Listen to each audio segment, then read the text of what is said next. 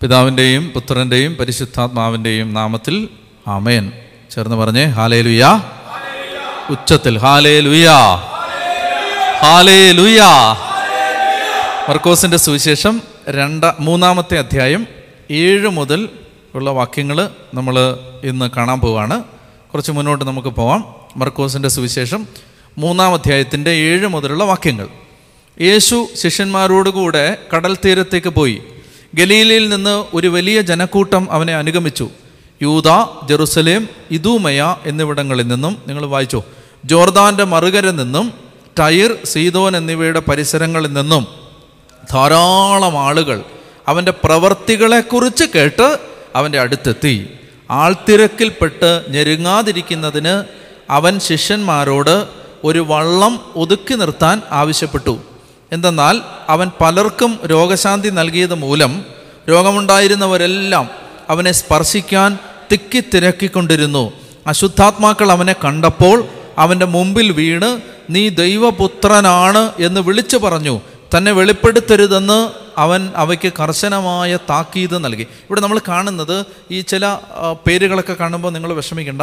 യൂത ജെറുസലേം ഇദൂമയ ജോർദാന്റെ മറുകര ടൈർ സീതോൻ ഈ കുറേ സ്ഥലങ്ങളുടെ പേര് പറയാണ്. അപ്പോൾ ഈ സ്ഥലങ്ങൾ ജിയോഗ്രാഫിക്കലി നമ്മൾ ലൊക്കേറ്റ് ചെയ്താൽ എളുപ്പമാണിത്. എവിടെ നിന്നല്ല ആൾ വന്നെന്നറിയാമോ നോർത്തിൽ നിന്ന് വന്നു സൗത്തിൽ നിന്ന് വന്നു ഈസ്റ്റിൽ നിന്ന് വന്നു വെസ്റ്റിൽ നിന്ന് വന്നു. ജിയോഗ്രാഫിക്കലി ഇത് ഐഡന്റിഫൈ ചെയ്താൽ നാല് കോർണറുമാണിത് അപ്പോൾ ഇവിടെ സുവിശേഷം പറയാണ് എല്ലായിടത്തു നിന്നും ആൾ വന്നു. തമിഴ്നാട്ടിൽ നിന്നും ആൾ വന്നു. മറ്റേ അങ്ങ് കാസർഗോഡ് ഭാഗത്തു നിന്നും ആൾ വന്നു. നാല് സൈഡിൽ നിന്ന് വന്നു. എന്താണ് അതിന്റെ അർത്ഥം? ഈശോയെക്കുറിച്ച് കേട്ട് നാല് ദിക്കിൽ നിന്നും ആളുകൾ അവന്റെ അടുത്തേക്ക് ഓടിക്കൂടുകയാണ്. എല്ലാ വശത്തു നിന്നും ആളുകൾ ആളുകൾ ഓടി വരികയാണ്. അത് സൂചനയാണ്. നാളെ സംഭവിക്കാൻ പോകുന്ന കാര്യങ്ങളെക്കുറിച്ചുള്ള സൂചന. പിന്നീട് കർത്താവ് പറയും കിഴക്ക് നിന്നും പടിഞ്ഞാറ് നിന്നും തെക്ക് നിന്നും വടക്ക് നിന്നും അബ്രഹാമിന്റെ സന്തതികൾ വന്ന് സ്വർഗരാജ്യത്തിൽ വിരുന്നിനിരിക്കും. ഇതെന്തിനാ ഞാൻ പറയുന്നതെന്നറിയാം? ഒരു കാര്യം പ്രത്യേകിച്ച് ശ്രദ്ധിക്കണം. അതായത് സുവിശേഷ വേലയ്ക്ക് വേണ്ടി നിങ്ങളുടെ ഹൃദയത്തിൽ ഒരു ദാഹം ഉണ്ടാവുമ്പോൾ നമ്മുടെ മനസ്സിൽ ഉണ്ടാവാൻ സാധ്യതയുള്ള മാനുഷികമായൊരു സംശയം. നമ്മൾ വിജാതിയരോടൊക്കെ സുവിശേഷം പറയാൻ പോയാൽ നമുക്കുണ്ടാവാൻ സാധ്യതയുള്ള സംശയം ഇവരിത് സ്വീകരിക്കുമോ നമ്മളിത് പറയുമ്പോൾ അവരിത് സ്വീകരിക്കുമോ? അതിന്റെ ഉത്തരമാണിത് അതായത് ഞാൻ സ്വർഗത്തിലേക്ക് ഉയർത്തപ്പെടുമ്പോൾ ഞാൻ ഉയർത്തപ്പെടുമ്പോൾ എല്ലാവരെയും എന്നിലേക്ക് ആകർഷിക്കും. കർത്താവ് പറഞ്ഞാണ് പറഞ്ഞെന്തെന്നറിയാമോ? ഈ സകല ആളുകളും ആകർഷിക്കപ്പെട്ട് വരാൻ പറ്റുന്ന ഒരു മാഗ്നറ്റിക് പവർ യേശു എന്ന നാമത്തിൽ ഉണ്ട്. യേശു എന്ന വ്യക്തിയിലുണ്ട്. അതായത് എല്ലാവരെയും ആകർഷിക്കുന്ന എന്തോ ഒന്ന് യേശുവിലുണ്ട്. അതാണ് സുവിശേഷകന്റെ മനസ്സിൽ നിറയേണ്ട ഒന്നാമത്തെ കാര്യം. സുവിശേഷം പറയാൻ ലജ്ജിക്കേണ്ട. പൗരസ് പറയാണ് സുവിശേഷത്തെപ്പറ്റി ഞാൻ ലജ്ജിക്കുന്നില്ല. റോമർ ഒന്ന് പതിനാറ്. എന്താണ് കാരണം? അതിന്റെ കാരണം അത് വിശ്വസിക്കുന്ന ഏവർക്കും അത് യഹൂദനാവട്ടെ ഗ്രീക്കുകാരനാവട്ടെ അത് രക്ഷയിലേക്ക് നയിക്കുന്ന ദൈവശക്തിയാണ്. It is power of God in operation power of God in action ദൈവത്തിന്റെ ശക്തി പ്രവർത്തിക്കുന്നതാണ് സുവിശേഷം. അപ്പം നമ്മൾ സുവിശേഷം പറയാൻ ഇപ്പം നിങ്ങൾ നിങ്ങളുടെ വീടിനടുത്തുള്ള ആരോടെങ്കിലും മീൻകാരനോട് പച്ചക്കറി കൊണ്ടിരുന്നവരോട് പത്രക്കാരനോട് ആര് ആര് നിങ്ങളുടെ മൊബൈൽ ഫോൺ ഓപ്പറേറ്ററോട് എന്തോ ആട്ടെ നിങ്ങൾക്ക് നിങ്ങളുടെ കേബിൾ ടി വി ഓപ്പറേറ്ററോട് ആരോടാണെങ്കിലും സുവിശേഷം പറയുമ്പോൾ ഇപ്പോൾ ജോലിക്ക് വരുന്ന ഇവിടെ പണിക്ക് വരുന്ന ആളുകളോട് സുവിശേഷം പറയാൻ മടിക്കേണ്ട എന്താ കാരണം? അവരെ ആകർഷിക്കുന്ന ഒരാകർഷണ ശക്തി ഈ യേശു എന്ന നാമത്തിലുണ്ട്. പേടിക്കണ്ട പറഞ്ഞു ഒന്നാമത്തെ കാര്യം. രണ്ടാമത്തെ കാര്യം എന്തെന്നറിയാം? ഈ സകലരും അവനിലേക്ക് വരും. എന്നൊരു വാഗ്ദാനം ഉണ്ടല്ലോ. എല്ലാ മുട്ടും മടങ്ങും. എല്ലാ നാവും അവന്റെ നാമം പാടും. അങ്ങൊരു വാഗ്ദാനമില്ലേ? ഇത് സകല മുട്ടുകളും അവന്റെ മുമ്പിൽ മടങ്ങാൻ വേണ്ടിയിട്ടാണ്. അപ്പം അതുകൊണ്ട് ഈച്ച പൊതിയുന്നത് പോലെ അവനെ പൊതിയാൻ കാത്തു നിൽക്കുന്ന ആത്മാക്കൾ ലോകത്തിന്റെ എല്ലാ ഭാഗത്തും ഉണ്ട് എന്ന ഒരു തിരിച്ചറിവിലാണ്. ഞാൻ നമ്മൾ ഇത് ഈ മിഷന് പോകുന്ന സമയത്ത് അത് കാണും. അത് കാണുന്നത് ശരിക്കും കാണും. നമ്മൾ ഈ ഒട്ടും അറിയാത്ത കർത്താവിനെ അറിയാത്ത ആളുകളോട് കർത്താവിനെക്കുറിച്ച് പറയുമ്പോൾ നമുക്കറിയാം എവിടെയോ അവനെ ഇത് പിടിക്കും. മനസ്സിലായില്ലേ? നമ്മൾ ഒരു തവണ രണ്ടാമത്തെ തവണ പോകുമ്പോൾ കഴിഞ്ഞ പ്രാവശ്യം ഈ ആദ്യം കേട്ടവരൊക്കെ നല്ല വിശ്വാസികളായിട്ട് നിൽക്കുകയാണ്. അത് പിടിക്കും. ഞാൻ ഒരു മനുഷ്യൻ നമ്മുടെ കൂടെ ഈ പാട്ട് പാടാനുമൊക്കെ വരുന്ന അവിടുത്തുകാരനൊരു പയ്യൻ. നോർത്ത് ഇന്ത്യയിലെ ഒരു സ്ഥലത്തെ ഒരു പയ്യൻ. അവന്റെ അപ്പൻ വിശ്വാസിയല്ല. അപ്പോൾ ഇവനെന്നും വിഷമാണ്. അവൻ ആദ്യത്തെ തവണ ഞങ്ങൾ ചെന്ന സമയത്ത് ഇവൻ അപ്പനെ ഒത്തിരി നിർബന്ധിച്ചപ്പോൾ അപ്പൻ അത് കേൾക്കാനൊന്നും വന്നില്ല. പക്ഷെ അവസാനത്തെ ദിവസമായപ്പോൾ ഇയാൾ ദൂരെ നിന്നൊക്കെ കേട്ടു. രണ്ടാമത്തെ തവണ വന്നപ്പോഴും ഫസ്റ്റ് ഡേ ഇവർ വിളിച്ചെങ്കിലും അദ്ദേഹം വന്നില്ല. സെക്കൻഡ് ഡേ ഇവർ നിർബന്ധിച്ച് അദ്ദേഹത്തെ കൊണ്ടുവന്നു. ഞങ്ങൾ അവസാനത്തെ ദിവസം എന്തെന്നറിയാമോ? ഈ മനുഷ്യൻ പന്ത്രണ്ട് കിലോമീറ്റർ കാൽ മുറിഞ്ഞ് വ്രണമാണ്. ആ മുറിഞ്ഞ കാലുമായിട്ട് സൈക്കിൾ ചവിട്ടി അവിടെ വന്ന് സുവിശേഷം കേട്ടിട്ട് അവസാനം വന്ന് സാക്ഷ്യവും പറഞ്ഞിട്ട് പോയി. യേശു ഏകരക്ഷകനാണെന്ന് ഞാൻ വിശ്വസിക്കുന്നു. എന്റെ മകന് സങ്കടമായിരുന്നു ഞാൻ അത് പറയും. ഞാൻ ഇപ്പം പറയുകയാണ് കർത്താവാണ് രക്ഷകൻ. അപ്പോൾ ഈ നമ്മളെ ആകർഷിക്കുന്ന ഒരു ശക്തിയുണ്ട് ഈ സുവിശേഷത്തിൽ. അപ്പോൾ അതാണ് ഈ പറയുന്നത്. കർത്താവിനെക്കുറിച്ച് കേട്ടിട്ട് എല്ലായിടത്തും നിന്ന് ആളുകൾ ഓടിക്കൂടി. നോർത്തിൽ നിന്ന് സൗത്തിൽ നിന്ന് ഈസ്റ്റിൽ നിന്ന് വെസ്റ്റിൽ നിന്ന്. അതാണ് ആ വാക്യങ്ങളുടെ അർത്ഥം. ആൾത്തിരക്കിൽപ്പെട്ട് ഞെരുങ്ങാതിരിക്കുന്നതിന് അവൻ ഒരു വള്ളം ഒരുക്കി നിർത്താൻ ആവശ്യപ്പെട്ടു. ഇപ്പോൾ രോഗികളെല്ലാം അവനെ തൊടാൻ ഇങ്ങനെ തിക്കി തിരക്കിക്കൊണ്ടിരുന്നു. അശുദ്ധാത്മാക്കൾ അവനെ കണ്ടപ്പോൾ അവന്റെ മുമ്പിൽ വീണ് നീ ദൈവോത്തരാണെന്ന് വിളിച്ചു പറഞ്ഞു തന്നെ വെളിപ്പെടുത്തരുതെന്ന് അവൻ താക്കീത് നൽകി. ഇത് മൂന്നാമത്തെ തവണയാണ് നമ്മളിങ്ങനെ അവൻ വെളിപ്പെടുത്തരുത് എന്ന് പറയുന്നത്. ഞാൻ അതിന്റെ ഉത്തരം പറഞ്ഞിരുന്നു. എന്തിനാണ് ഈ വെളിപ്പെടുത്തരുതെന്ന് പറയുന്നത്? ഇപ്പം എന്താ വെളിപ്പെടുത്തരുതെന്ന് പറയുന്നത്? ഇപ്പം ഞാൻ പറഞ്ഞിട്ടില്ലേ നമ്മൾ കുറച്ച് കഴിഞ്ഞിട്ട് നിങ്ങൾ സുവിശേഷം പറഞ്ഞാൽ മതി. പറഞ്ഞിട്ടില്ലേ? കുറച്ച് കഴിഞ്ഞിട്ട് ഇപ്പോൾ പറയണ്ട. ഇപ്പോൾ പറയണ്ട. കുറച്ചുകൂടെ കഴിഞ്ഞിട്ട് പറഞ്ഞാൽ മതി. ഇപ്പോൾ ഈ സ്റ്റേജിൽ പറയണ്ട. അത്രേ ഉള്ളത്. എന്താ അങ്ങനെ പറയുന്നേ? കുറച്ചുകൂടെ പാകത വരാനുണ്ട്. കുറച്ചുകൂടെ നിനക്ക് യേശുവിനെക്കുറിച്ചുള്ള അറിവിൽ വ്യക്തത വരാനുണ്ട്. ഇപ്പോൾ യേശുവിനെക്കുറിച്ച് എന്താ അറിയാവുന്നേ? ഇപ്പോൾ യേശുവിനെക്കുറിച്ച് ആളുകൾക്ക് അറിയാവുന്ന ഇൻഫർമേഷൻ എന്താണ്? യേശുവിനെക്കുറിച്ച് അറിയാവുന്നത് അവൻ രോഗശാന്തി നൽകുന്നവനാണെന്നാണ്. പിശാചികൾ അറിയാം ഒരു ദൈവോത്തരാണെന്നറിയാം പക്ഷെ ഈ സ്റ്റേജിൽ പറഞ്ഞ ആളുകൾ മനസ്സിലാവില്ല. ദൈവോത്തരനാണെന്ന് ഇപ്പോൾ പറഞ്ഞാൽ മനസ്സിലാവുമോ മനസ്സിലാവില്ല. മരിച്ച് ഉയർത്ത് കഴിഞ്ഞിട്ടാണ് ഈ ദൈവപുത്രനായിരുന്നു. ശതാധിപനൊക്കെ വിളിച്ച് പറയുന്ന മരിച്ച് കിടക്കുന്ന കാണുമ്പോഴാണ്. അപ്പോൾ ഇത് ഇത് ഉറയ്ക്കാൻ ഇതിനകത്തൊരു മച്യൂരിറ്റി വരാൻ ഇതിനകത്തൊരു പാകത വരാൻ ഇനി സമയമുണ്ട്. അതുകൊണ്ടാണ് ഇപ്പോൾ പറയുന്നത് ഈ സ്റ്റേജിൽ പറയരുത്. ഇപ്പോൾ പറയണ്ടെന്നാണ് പറയുന്നത്. പറയരുതെന്നല്ല ഇപ്പോൾ പറയണ്ട. ഇപ്പോൾ ആരോടും വെളിപ്പെടുത്തരുത്. അതിനകത്ത് ഈ മെസ്സിയാനിക് സീക്രട്ട് എന്ന് നമ്മൾ ഇതിനകത്ത് പറയുന്നൊരു ഭാഗമാണ്. പോട്ടെ അതൊന്നും വേണ്ട. അപ്പോൾ അങ്ങനെ വെളിപ്പെടുത്തരുതെന്ന് പറയുമ്പോൾ നിങ്ങൾക്ക് സംശയം തോന്നാതിരിക്കാൻ വേണ്ടി ഞാൻ പറഞ്ഞതേ ഉള്ളൂ. ഇപ്പോൾ വെളിപ്പെടുത്തണ്ട കാരണം നിന്റെ അറിവ് കംപ്ലീറ്റ് അല്ല. അത്രയേ ഉള്ളൂ. ഇനി അടുത്ത ഭാഗം. പതിമൂന്ന് മുതൽ പത്തൊമ്പത് വരെയുള്ള വാക്യങ്ങൾ അപ്പസ്തോലന്മാരെ തിരഞ്ഞെടുക്കുന്ന ഭാഗമാണ്. അപ്പസ്തോലന്മാരെ തിരഞ്ഞെടുക്കുന്ന ഭാഗത്ത് ഒത്തിരി കാര്യങ്ങളുണ്ട്. നമുക്ക് പെട്ടെന്ന് പെട്ടെന്ന് പോകണം പതിമൂന്നാമത്തെ വാക്യം പിന്നെ അവൻ മലമുകളിലേക്ക് കയറി തനിക്ക് ഇഷ്ടമുള്ളവരെ അടുത്തേക്ക് വിളിച്ചു. അവർ അവന്റെ സമീപത്തേക്ക് ചെന്നു. തന്നോടുകൂടെ ആയിരിക്കുന്നതിനും പ്രസംഗിക്കാൻ അയക്കുന്നതിനും പിശാചുകളെ ബഹിഷ്കരിക്കാൻ അധികാരം നൽകുന്നതിനുമായി അവൻ പന്ത്രണ്ട് പേരെ നിയോഗിച്ചു. അവർ പത്രോസ് എന്നവൻ പേര് നൽകിയ ശിമയോൻ ഇടിമുഴക്കത്തിന്റെ പുത്രന്മാരെന്നർത്ഥമുള്ള ബോവനർഗസ് എന്ന് പേര് നൽകിയ സബദി പുത്രന്മാരായ യാക്കോബും സഹോദരൻ യോഹന്നാനും അന്ത്രയോസ് പീലിപ്പോസ് ബർത്തലോമിയ മത്തായി തോമസ് അൽപ്പയുടെ പുത്രൻ യാക്കോബ് തദേവൂസ് കനാങ്കാരനായ ഷിമയോൻ യേശുവിനെ ഒറ്റക്കൊടുത്ത യൂദാസ് കറിയോത്ത. പിന്നെ അവൻ മലമുകളിലേക്ക് കയറി മലമുകളിലേക്ക് കയറി ഇഷ്ടമുള്ളവരെ അടുത്തേക്ക് വിളിച്ചു. എപ്പോഴും ഓർത്തോണം കർത്താവിന്റെ പിന്നാലെയുള്ള യാത്ര ശിഷ്യത്വം എന്ന് പറയുന്നത് മറ്റ് ജീവിത സാഹചര്യത്തിൽ നിന്ന് മറ്റ് മനുഷ്യർ ജീവിക്കുന്ന ജീവിത രീതിയിൽ നിന്ന് മാറി വേറൊരു തലത്തിലേക്കുള്ള ഒരു ഉയർച്ചയാണ്. അപ്പം നിങ്ങൾ യേശുവിന്റെ പിന്നാലെ വന്നാൽ നിങ്ങൾക്ക് ഇനി നിങ്ങളുടെ വീട്ടിലുള്ള മറ്റുള്ളവർ ജീവിക്കുന്നത് പോലെ ജീവിക്കാൻ പറ്റില്ല. അവർ പറയുന്നത് പോലെ പറയാൻ പറ്റില്ല. അവർ പറയുന്ന തമാശകൾ നമുക്ക് പറയാൻ പറ്റില്ല. അവർ പറയുന്ന കുറ്റം നമുക്ക് പറയാൻ പറ്റില്ല. പറ്റില്ല. നമ്മൾ പറയുന്നുണ്ട് പക്ഷെ പറ്റില്ല. അനുവാദമില്ല. മലമുകളിൽ. അവിടെ ശിഷ്യന്മാരെ വിളിക്കുമ്പോൾ കർത്താവ് ഈ താഴെ ചന്തയിൽ നിന്നോ അല്ലെങ്കിൽ കട തിരഞ്ഞെടുക്കുന്ന സമയത്ത് കടൽ തീരത്ത് വെച്ച് ചുങ്കസ്ഥലത്ത് വെച്ചൊക്കെ വിളിച്ച ആളുകളാണ്.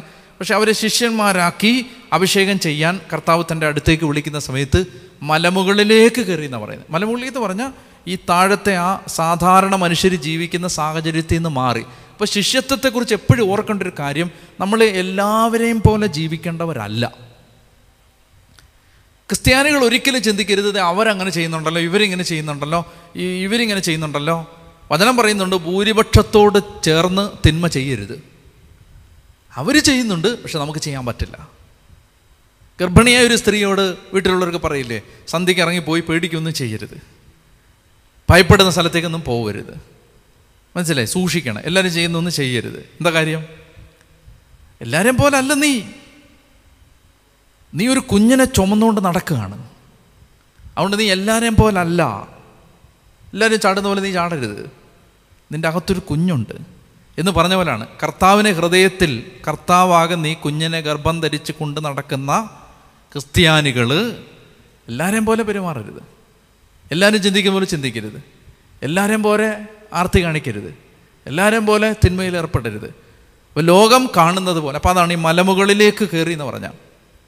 Discipleship always signifies a separation from the world separation നമുക്കുണ്ടായിരിക്കണം. Okay രണ്ടാമത്തേത് മലമുകളിലേക്ക് കയറി തനിക്ക് ഇഷ്ടമുള്ളവരെ അടുത്തേക്ക് വിളിച്ചു. അവർ അവന്റെ അടുത്തേക്ക് ചെന്നു. വിളിച്ചു ചെന്നു. വിളിച്ചു ചെന്നു. വിളിക്കുമ്പോൾ ചെല്ലണം. അപ്പോഴാണ് നമ്മൾ അപ്പസ്തോലന്മാരായിട്ട് മാറുന്നത്. അപ്പോൾ എന്നിട്ട് അവൻ എന്ത് ചെയ്തു?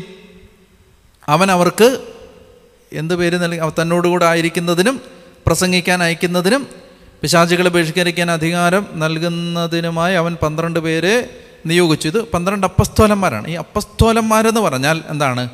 ഒരു അധികാരത്തോടെ അയക്കുന്ന ആളുകളാണ്. അധികാരം കൊടുത്ത് അയക്കുന്ന ആളുകളാണ്. അപ്പോൾ വിളിച്ചു. എന്തിനാ വിളിച്ചേ? തന്നോടുകൂടെ ആയിരിക്കാനും പ്രസംഗിക്കാൻ അയക്കുന്നതിനും. ഇതാ അയച്ചേ. വിളിച്ചത്. ഒന്ന് കൂടെ ആയിരിക്കാൻ. രണ്ട് പറഞ്ഞു വിടാൻ. രണ്ടും രണ്ട് വിപരീതമായ കാര്യങ്ങളല്ലേ? ഒന്ന് കൂടെ എപ്പോഴും ഇരിക്കാൻ കൂടിരിക്കാൻ ആഗ്രഹിച്ചാൽ ആരെങ്കിലും പറഞ്ഞു വിടാൻ ആഗ്രഹിക്കുമോ അപ്പോൾ മക്കൾ നിന്റെ കൂടെ വേണമെന്ന് നിനക്കൊരാഗ്രഹമുണ്ട്. മക്കൾ നിന്റെ കൂടെ വേണമെന്നാണ് നിന്റെ ആഗ്രഹമെങ്കിൽ മക്കളെ നീ നിന്റെ കൂടെ തന്നെ നിർത്തത്തില്ലേ?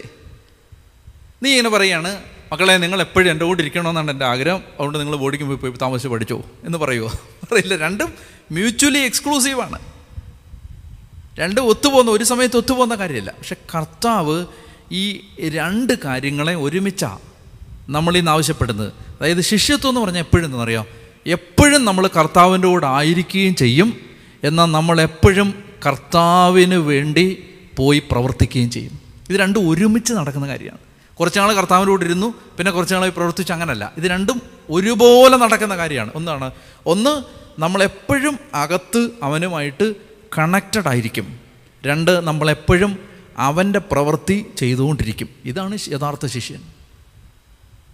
അപ്പോൾ എവിടെങ്കിലും വെച്ച് ഈ കണക്ഷൻ മുറിഞ്ഞാൽ നമ്മൾ ശിഷ്യനല്ലാതായിട്ട് മാറും.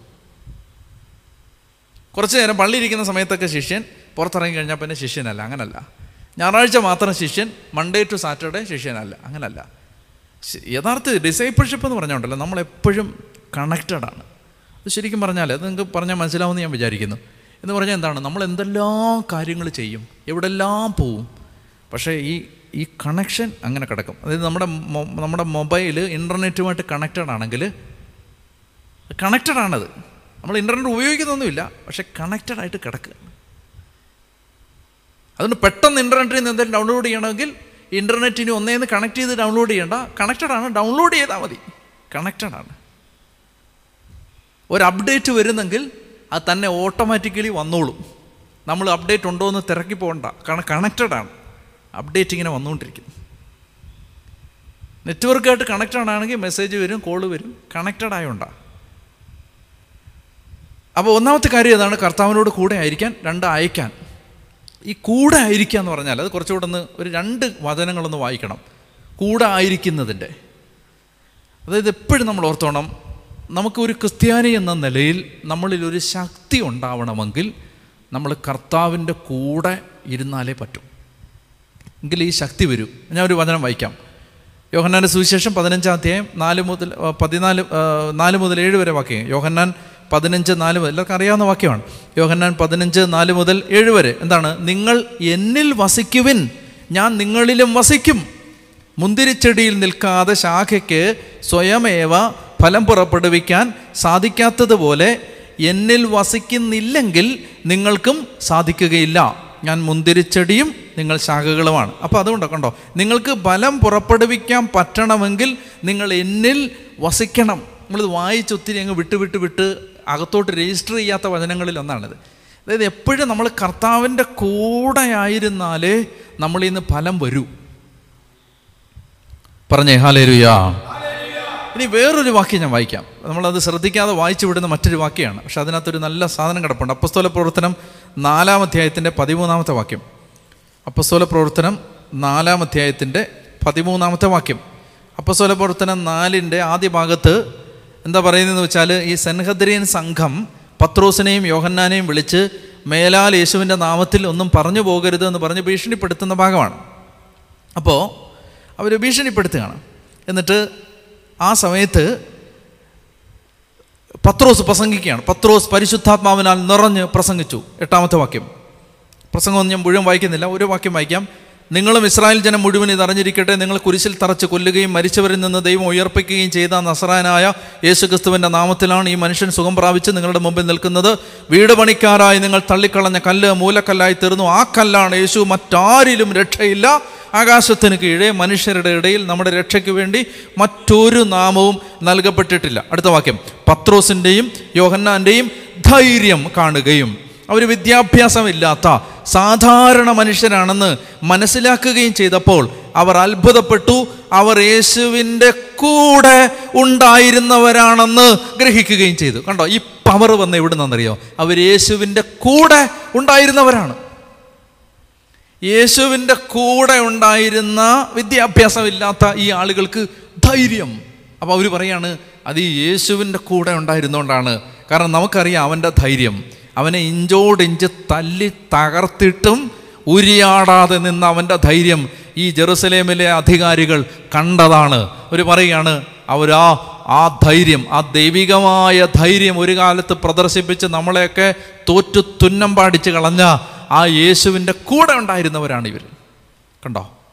പവർ വന്ന് എവിടുന്ന? ഈ കൂടെ നിന്നത് എന്നാണ്. പിന്നെ രണ്ടാമത്തെ കാര്യം അവരെ അയക്കുകയാണ്. അപ്പസ്തോലന്മാരെ തിരഞ്ഞെടുക്കുന്ന അയക്കാൻ വേണ്ടിയാണ്. എന്തിനാണ് അയക്കുന്നത്? രണ്ട് കാര്യങ്ങൾക്കാണ്. ഒന്ന് പ്രസംഗിക്കാൻ. രണ്ട് പിശാചുകളെ പുറത്താക്കാൻ. പ്രസംഗിക്കുക പിശാചുകളെ പുറത്താക്കുക. സത്യം പറഞ്ഞാൽ എനിക്ക് പലപ്പോഴും തോന്നിയിട്ടുണ്ട് ഒറ്റ മിനിസ്ട്രിയേ ഉള്ളൂ.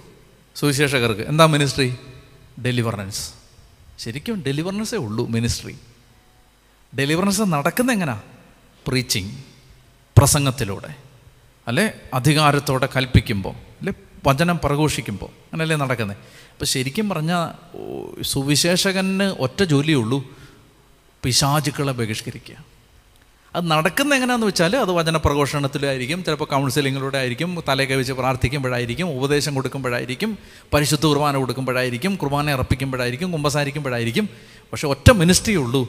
നമ്മൾ പിശാജ് പുറത്തു പോവുക പരിശുദ്ധാത്മാവ് നിറയുക. അപ്പോൾ സുവിശേഷകരുടെ ജോലി എന്താണ്? നമ്മളൊരു സ്ഥലത്ത് ചെല്ലുമ്പോൾ ഒരു ദേശത്ത് ചെല്ലുമ്പോൾ നമുക്ക് നമ്മൾ കണക്ക് കൂട്ടിയിരിക്കണം. എന്താണ് നമ്മുടെ ജോലി? ഇവിടെയുള്ള ദേശത്തിന്റെ ആധിപത്യങ്ങളെ അധികാരങ്ങളെ തിന്മയെ ബന്ധിച്ച് ജനത്തെ വിടുവിക്കുക. ഇപ്പോൾ സോലമാൻ അങ്ങനെ പറയുന്നത് അന്ധകാരത്തിന്റെ ആധിപത്യത്തിൽ നിന്നും വിമോചിപ്പിച്ച് തന്റെ പുത്രന്റെ രാജ്യത്തിലേക്ക് ആനയിച്ചു. അപ്പോൾ കണ്ടോ മിനിസ്ട്രി പ്രീച്ചിങ്ങും കാസ്റ്റിംഗ് ഔട്ട് ഡീമൻസ്. പ്രസംഗിക്കുക പിശാചികളെ ബഹിഷ്കരിക്കുക. ഇനി ഈ ഭാഗത്ത് നമ്മൾ കാണുന്ന മറ്റൊരു കാര്യം നിങ്ങൾ മടുത്തില്ലെങ്കിൽ ഒന്ന് രണ്ട് കാര്യം കൂടെ പെട്ടെന്ന് പറയാം. അതായത് ഈ ഭാഗത്ത് നമ്മൾ കാണുന്ന വേറെ ഒരു ബ്യൂട്ടിഫുള്ളായ കാര്യം നമ്മൾ ഈ അപ്പസ്തോലന്മാരുടെ ലിസ്റ്റ് മുഴുവൻ വായിക്കുമ്പോൾ ഇതൊരു മൾട്ടിപ്പിൾ ഡൈവേഴ്സിറ്റി ഉള്ളൊരു ഗ്രൂപ്പാണിത് അതായത് നമ്മളിപ്പോൾ ഉദാഹരണത്തിന് നിങ്ങൾ ശ്രദ്ധിച്ചേ നമ്മളിപ്പോൾ ഒരു ധ്യാന ഗ്രൂപ്പിനെ ഒരു ധ്യാന ടീമിനെയൊക്കെ ചൂസ് ചെയ്യുമ്പോൾ ഒരുമാതിരി എല്ലാം കൂടെ ഒത്തുപോകുന്നതിനല്ലേ ചൂസ് ചെയ്യത്തുള്ളൂ. പന്ത്രണ്ടും പന്ത്രണ്ട് സ്വഭാവമുള്ളതിനെ തിരഞ്ഞെടുക്കുമോ ഒരിക്കലും കാരണം ഇത് എന്നും തലവേദനയായിരിക്കും. പക്ഷെ കർത്താവ് ചൂസ് ചെയ്യുന്നത് ഡൈവേഴ്സായ ഗ്രൂപ്പിനെയാണ്. നമുക്ക് വലിയൊരു പാഠമാണ് തരുന്നത്. എന്താണ്? നമുക്ക് we must be able to appreciate diversity in ministries അതായത് ഒരാൾ ഇപ്പം ഞാൻ വചനം പഠിപ്പിച്ചുകൊണ്ടിരിക്കുകയാണ്. ഞാൻ പറയുകയാണ് ലോകത്തുള്ള എല്ലാവരും ബൈബിൾ പഠിപ്പിച്ചോണം. കണ്ടോ? അത് പരിശുദ്ധാത്മാവിന്റെ ഒരു പറച്ചിലല്ലത്. വേറൊരാൾ എന്താ ചെയ്യുന്നത്? പിശാചികളെ ബഹിഷ്കരിക്കുന്ന ശുശ്രൂഷയായിരിക്കും. അപ്പോൾ അയാൾ പറയുകയാണ് എല്ലാവരും പിശാചുകളെ ബഹിഷ്കരിച്ചോണം.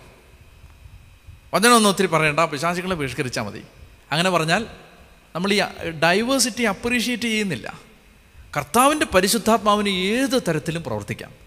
അത് ചിലപ്പോൾ നമുക്ക് ഒത്തുപോകാൻ പറ്റാത്ത ഒരാളിലൂടെ ആയിരിക്കും ചിലപ്പോൾ പ്രവർത്തിക്കുന്നത്. ചിലപ്പോൾ നമുക്ക് അങ്ങോട്ട് അപ്രീഷിയേറ്റ് ചെയ്യാൻ പറ്റാത്ത ഒരു പ്രത്യേക രീതിയിലായിരിക്കും പരിശുദ്ധാത്മാവ് പ്രവർത്തിക്കുന്നത്. ഇവിടെ കണ്ടോ പന്ത്രണ്ട് പന്ത്രണ്ട് ടൈപ്പാണ്. ഏതെങ്കിലും ഒരെണ്ണം ഒത്തുപോകുന്ന സാധനമുണ്ട് അതിനകത്ത്. പക്ഷേ പരിശുദ്ധാത്മാവ് വരെ ഒന്നിപ്പിച്ച് കൊണ്ടുപോയി ഈശോ വരെ ഒന്നിപ്പിച്ച് കൊണ്ടുപോയി. പക്ഷേ പല ക്യാരക്ടറാണിത്. അതാണ് ദൈവരാജ്യത്തിന്റെ സൗന്ദര്യം. ദൈവരാജ്യത്തിന്റെ ബ്യൂട്ടി എന്താണ്? അതായത് പല തരത്തിലുള്ള ശുശ്രൂഷകൾ. ചിലർ പാവപ്പെട്ടവരെ ശുശ്രൂഷിക്കുന്നു ചിലർ രോഗികളെ ശുശ്രൂഷിക്കുന്നു ചിലർ വചനം പറയുന്നു ചിലർ ലോകത്തിന്റെ അതിർത്തികൾ പോയി മിഷനറി ജോലി ചെയ്യുന്നു ചിലരെന്ത് ചെയ്യുന്നു വിദ്യാഭ്യാസം കൊടുക്കുന്നു ചിലർ ഒരു ഒരു പിന്നെ ആശുപത്രികളിലൂടെ ശുശ്രൂഷ ചെയ്യുന്നു ചിലർ ടീച്ചിങ്ങിലൂടെ ശുശ്രൂഷ ചെയ്യുന്നു ചിലർ അത്ഭുത പ്രവർത്തനങ്ങളിലൂടെ ശുശ്രൂഷ ചെയ്യുന്നു ചിലർ രോഗശാന്തി കൊടുക്കുന്നു ചിലർ പിശാചുകളെ ബഹിഷ്കരിക്കുന്നു. ഈ ഡൈവേഴ്സിറ്റി അപ്രീഷിയേറ്റ് ചെയ്യണം. അല്ല നമ്മൾ പറയരുത് എല്ലാവരും ഞങ്ങൾ ചെയ്യുന്ന പോലെ തന്നെ ചെയ്തോണം. ബാക്കിയെല്ലാം തെറ്റാണ്. അങ്ങനെ പറയാൻ പാടില്ല. അതാണ് ഇവിടെ ഈ group this is a diverse group വേറെന്താന്ന് വെച്ചാൽ പിന്നെ നമുക്ക് ഈ ഓരോ പേരും പെട്ടെന്ന് ഞാൻ പറഞ്ഞിട്ട് നമുക്ക് ചില മനസ്സിലാക്കേണ്ട പേരുകളുണ്ട് അത് ഞാൻ വേഗം പറയാം. ഒന്ന് പത്രോസ് എന്നവൻ പേര് നൽകിയ ഷെമയോൻ പേര് മാറ്റുക എന്ന് പറഞ്ഞാൽ ഒരാളുടെ സ്വഭാവം മാറ്റുക ഉത്തരവാദിത്വം മാറ്റുക ദൗത്യം മാറ്റുക എന്നൊക്കെയാണ് ബൈബിളിലെ അർത്ഥം. പേര് മാറ്റിയാൽ ദൈവം അവനെ ഏൽപ്പിച്ച ഉത്തരവാദിത്വം മാറ്റുകയാണ്.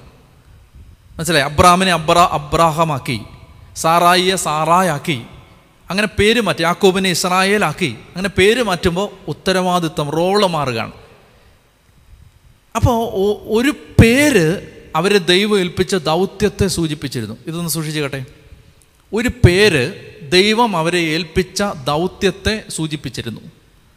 അതുകൊണ്ട് ക്രിസ്ത്യാനികൾ പേരിടുമ്പോൾ നല്ല പ്രാർത്ഥിച്ച് പേരിടണം. മനസ്സിലായില്ലേ? ഇപ്പം എനിക്ക് ഡാനിയൽ എനിക്ക് ഒട്ടും ഇഷ്ടമല്ലായിരുന്നു ഈ പേര്. എന്നാൽ ഇതൊരു അപ്പച്ചന്മാരുടെ പേരാ എന്നാണ് എന്റെ ഒരു എന്റെ തല കിടന്നൊരു ധാരണ. അപ്പം ഞാൻ ഈ ആദ്യ നാടുകളിലൊക്കെ സുവിശേഷം പറയാൻ പോകുമ്പോൾ ഒന്നാമത് ഈ പേരങ്ങനെ അധികം പേർക്കില്ല അപ്പം ഞാൻ ഈ പോകുന്ന സമയത്ത് പിന്നെ ഡാനിയൽ എന്ന് പേരുള്ള ആളുകളുണ്ട്. അവരൊന്നും ആ പേര് ഉപയോഗിക്കാതെ വേറെ മറ്റ് അവരുടെ നല്ല പ്രറ്റി നെയിംസൊക്കെയാണ് ഉപയോഗിക്കുന്നത്. അപ്പം ഞാൻ ആദ്യം സുവിശേഷ വേലയ്ക്ക് പിന്നെ കൺവെൻഷനൊക്കെ ഈ പള്ളിയിലൊക്കെ പ്രസംഗിക്കാൻ പോകുന്ന സമയത്ത് ഇങ്ങനെ ഡാനിയൽ ഫാദർ ഡാനിയൽ അവരൊരു അപ്പച്ചനെയാണ് എക്സ്പെക്റ്റ് ചെയ്യുന്നത്. ഒരു പ്രായമുള്ളൊരു ചേട്ടൻ ഒരു അച്ഛൻ വരുമെന്നാണ് അവർ വിചാരിക്കുന്നത്. അപ്പം എനിക്കത് ഒരു ഒരു പേരെനിക്ക് അങ്ങോട്ടൊരു സുഖമില്ല. ഡാനിയൽ. ഞാൻ എന്റെ മാതാപിതാക്കന്മാർക്ക് ഒരു അല്പം കൂടി വിവേകം കാണിക്കാമായിരുന്നു എന്നൊക്കെ ഞാൻ ചിന്തിച്ചിട്ടുണ്ട്. മനസ്സിലായില്ലേ? അതായത് ഒരു കുറച്ചുകൂടെ വെച്ചൊരു ഒരു വിവേകത്തോടുകൂടി പെരുമാറേണ്ടതായിരുന്നു എന്നൊക്കെ ഞാൻ ആലോചിച്ചിട്ടുണ്ട്. പക്ഷെ ഇന്ന് എനിക്കറിയാം ഇന്ന് ഞാൻ എന്ത് ചെയ്യുന്നോ അതിന് ഏറ്റവും ആപ്റ്റായ പേരാണിത്. നമ്മൾ ഈ ബൈബിളിനകത്ത് നിന്ന് ഈ പ്രവചനത്തിനകത്ത് നിന്ന് വെളിപ്പെടുത്തലുകൾ കണ്ടുപിടിച്ച് ആളുകളോട് പറയുന്നൊരു ശുശ്രൂഷയാണ് നമ്മുടെ ശുശ്രൂഷ. അതിന് ഏറ്റവും പറ്റിയ പേര് ഇതാണ്. അപ്പോൾ ഇന്നിപ്പോൾ എനിക്ക് ഒത്തിരി സന്തോഷമുണ്ട്. മാത്രമല്ല ആരെന്നോട് അച്ഛാ എന്നാ പേരാ കൊച്ചിന്റെ ഇടണമെന്ന് ഞാൻ പറയും ഡാനിയൽ എന്ന് ഇട്ടോളൂ എന്ന് പറയും. അതാണ് ഞാനിപ്പോൾ പറയുന്നത്. ഒരു ചേട്ടൻ എന്നെ വിളിച്ചിട്ട് പറഞ്ഞു ലോകത്തുള്ള സകല മനുഷ്യർക്കും ഡാനിയൽ എന്ന് പേരിടാൻ പറഞ്ഞു കൊടുക്കരുത് ദയവ് ചെയ്ത്. കാരണം എന്റെ കൊച്ചിന്റെ പേര് ഡാനിയൽ എന്റെ പെങ്ങളുടെ കൊച്ചിന്റെ പേര് ഡാനിയൽ ദയവ് ചെയ്ത് അങ്ങനെ പ്രോത്സാഹിപ്പിക്കരുത് എന്ന് ഒരിക്കൽ പറഞ്ഞു. അല്ല പോട്ടെ ഞാൻ പറഞ്ഞു വരുന്നത് തന്നെ സന്ദർഭവശാൽ പറഞ്ഞു എന്നേ ഉള്ളൂ. നമ്മുടെ പേരും നമ്മളെ ദൈവം ഏൽപ്പിച്ചിരിക്കുന്ന ദൗത്യവും തമ്മിലൊരു കണക്ഷൻ ഉണ്ട്. മനസ്സിലായോ? ഏ? ഇപ്പം നിനക്ക് ദാവീദ് എന്ന പേരിട്ടിരിക്കുന്നത് അതിന് കാരണം നീ ദൈവത്തെ പാടി ആരാധിക്കാനുള്ള ആളാണ് അതുകൊണ്ടാണ് നിനക്ക് ദാവീദ് എന്ന് പേരിട്ടെ. ആ. അപ്പോൾ അത് അത് അങ്ങനെ ഒരു ഒരു കാര്യമുണ്ട് അതിനകത്ത്. പേരിടുമ്പോൾ ഇപ്പോൾ ക്രിസ്തീയ മാതാപിതാക്കന്മാർ ഇനി ഉഴപ്പരുത്. പേരിടുന്ന സമയത്ത് വെറുതെ ഇങ്ങനെ അപ്പന്റെ പേരിന്റെ ആദ്യത്തെ അമ്മയുടെ പേരിന്റെ ആദ്യത്തെ മാങ്ങാ മാങ്ങ മാങ്ങാണ്ടി പിന്നെ എന്നൊക്കെ പറഞ്ഞ് പേരിടരുത്. മറിച്ച് എന്ത് എന്ത് പേരിടണം? നല്ല പേരിടണം. അത് അത് വെറുതെ ചുമ്മാ വായി വരുന്ന നല്ല പേര് ഇഷ്ടമുള്ള പേരെന്നല്ല.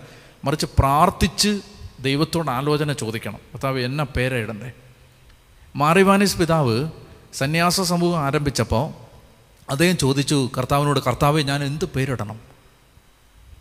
അങ്ങനെ പ്രാർത്ഥിച്ച് വചനം തുറന്നപ്പോൾ ബഥാനിയായിലെ ലാസറിന്റെ വീട്ടിൽ കർത്താവ് പോകുന്ന ഭാഗം കിട്ടി. അതുകൊണ്ടാണ് അദ്ദേഹം ബഥനി സന്യാസ സമൂഹം എന്ന് പേരിട്ടത്. അദ്ദേഹം അതിനെക്കുറിച്ച് ഒത്തിരി പറയുക എഴുതുകയൊക്കെ ചെയ്തിട്ടുണ്ട്. കാരണം ആ പേര് അതിനേക്കാളും നല്ലൊരു പേര് അതിന് കിട്ടാനില്ല.